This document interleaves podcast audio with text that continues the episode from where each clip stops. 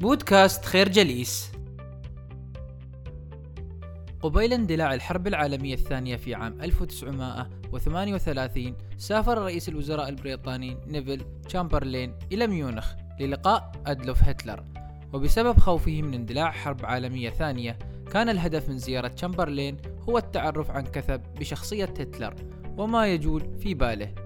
عند مغادرته ميونخ اعتقد تشامبرلين أنه فهم ما كان يدور في بال الفوهرر الألماني وظن أن هتلر كان رجلا يمكن الوثوق به. رغم ذلك أثبت التاريخ بعد اندلاع الحرب العالمية الثانية بأن تحليل تشامبرلين لشخصية هتلر كان خاطئا في الحقيقة. ينطبق هذا الخطأ علينا جميعا. عندما نحاول تحليل شخصيات الأشخاص الغرباء من خلال ملاحظة الانطباع الأول لتعابير وجوههم وأجسادهم وحتى في طريقة حديثهم. في هذا الكتاب يناقش مالكوم جلادويل موضوع تحليل شخصيات الناس الغرباء ويذكر عدة أمثلة منها تحليل القضاء لشخصيات المتهمين من خلال دراسة سجلهم الإجرامي مع ملاحظة تعابير وجوههم وطريقة حديثهم أثناء المرافعات حيث أثبتت الدراسات التي أجريت عام 2017 درس فيها العالم الاقتصادي في جامعة هارفارد سنيدل موليناثان قرارات الإفراج عن المتهمين في نيويورك. حيث أعطى برنامج للذكاء الاصطناعي نفس المعلومات الأساسية التي تلقاها القضاة مثل العمر والسجل الجنائي وكانت النتيجة أن المتهمون الذين أطلق القضاء سراحهم كانوا أكثر عرضة لارتكاب جرائم أخرى بنسبة 25% مقارنة بأولئك الذين أفرج عنهم برنامج الذكاء الاصطناعي. يثبت ذلك أن القضاة يعتقدون بأنه بإمكانهم تقييم الغرباء استنادا إلى مظهرهم وطريقة حديثهم. في الواقع فنحن جميعا شديدو الثقة في قدراتنا على إصدار أحكام شخصية على الآخرين بناء على أدلة وهمية نبنيها على المظاهر والكلمات الفكرة لدى معظم الناس اعتقاد خاطئ بأنه يمكنهم إصدار الأحكام على الآخرين من خلال براهين واهية مبنية على المظهر ولغة الجسد وطريقة الحديث.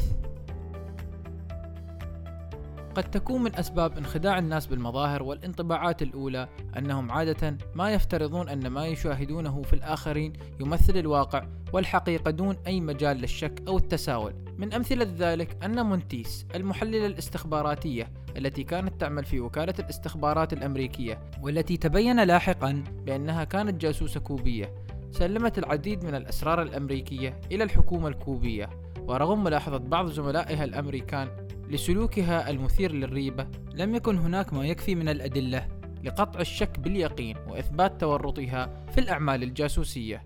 كانت المشكلة التي تواجه زملائها في الوكالة الأمريكية تشبه إلى حد بعيد المشكلة التي نواجهها جميعا عندما نعتقد أن ما نراه أمام عيننا هو الحقيقة دون أي تشكيك أو ريبة.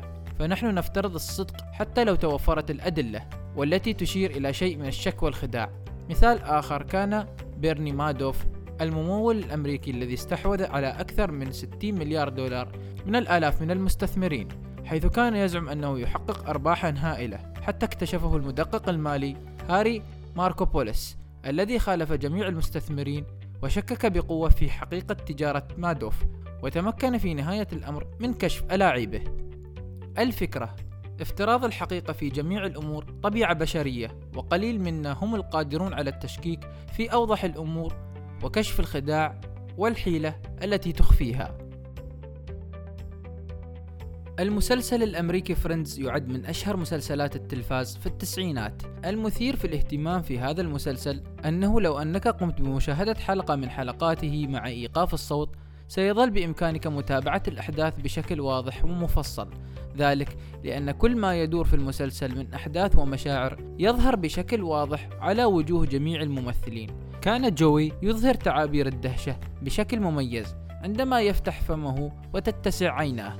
أما روس فكان يظهر ملامح الغضب على حاجبيه وعيناه. بشكل عام يمكن أن تقرأ الحوار والأحداث بمجرد ملاحظة تعابير وجوه وأجساد ممثلي المسلسل. يمكننا أن نصنف المشاعر في مسلسل فريندز بأنها مشاعر شفافة والشفافية في المشاعر تعني أن سلوك الشخص يكشف عن صورة حقيقية لمشاعره الداخلية ولا يخفى علينا بأن الشفافية في المشاعر تلعب دورا كبيرا في حكمنا على الأشخاص من خلال ملاحظة تعابير وجوههم وأجسادهم. ولكن في الحقيقة قد تكون هذه الشفافية مضللة لحكمنا على الأشخاص. ذلك لأن ما يظهر على تعابير الوجوه لا يعبر دائما عما يدور في خبايا النفس. الفكرة الشفافية تعني إظهار جميع ما يجول في خاطرك والمشاعر الداخلية عبر سلوك وتعابيرك الخارجية، وهذا من أسهل الوسائل لقراءة شخصيات وأذهان الآخرين.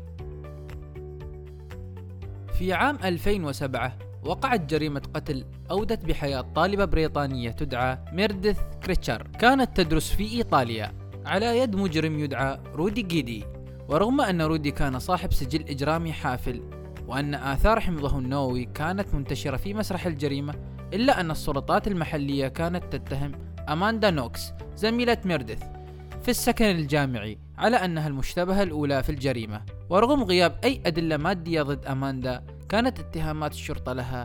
تعتمد فقط على السلوك المريب الذي كانت تظهره بعد وقوع الجريمة على الفور. فبعد أن عثرت على جثة زميلتها لدى عودتها إلى الغرفة اتصلت بالشرطة بكل هدوء. كما لم تظهر أي مشاعر الانهيار النفسي من البكاء والانكسار.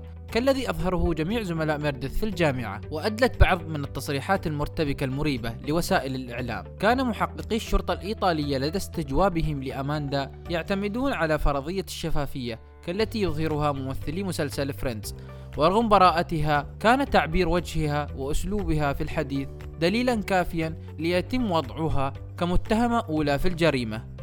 لكن المشكلة مع كل ذلك أن بعض الناس ببساطة ليسوا شفافين في إظهار مشاعرهم فسلوكهم لا يعكس بالضرورة ما يجول في خواطرهم وهي في الواقع ميزة نفسية يستغلها بعض الأشخاص في تلوين مظاهرهم وتعابيرهم الخارجية لإخفاء ما يشعرون به أو ما يدور في أذهانهم.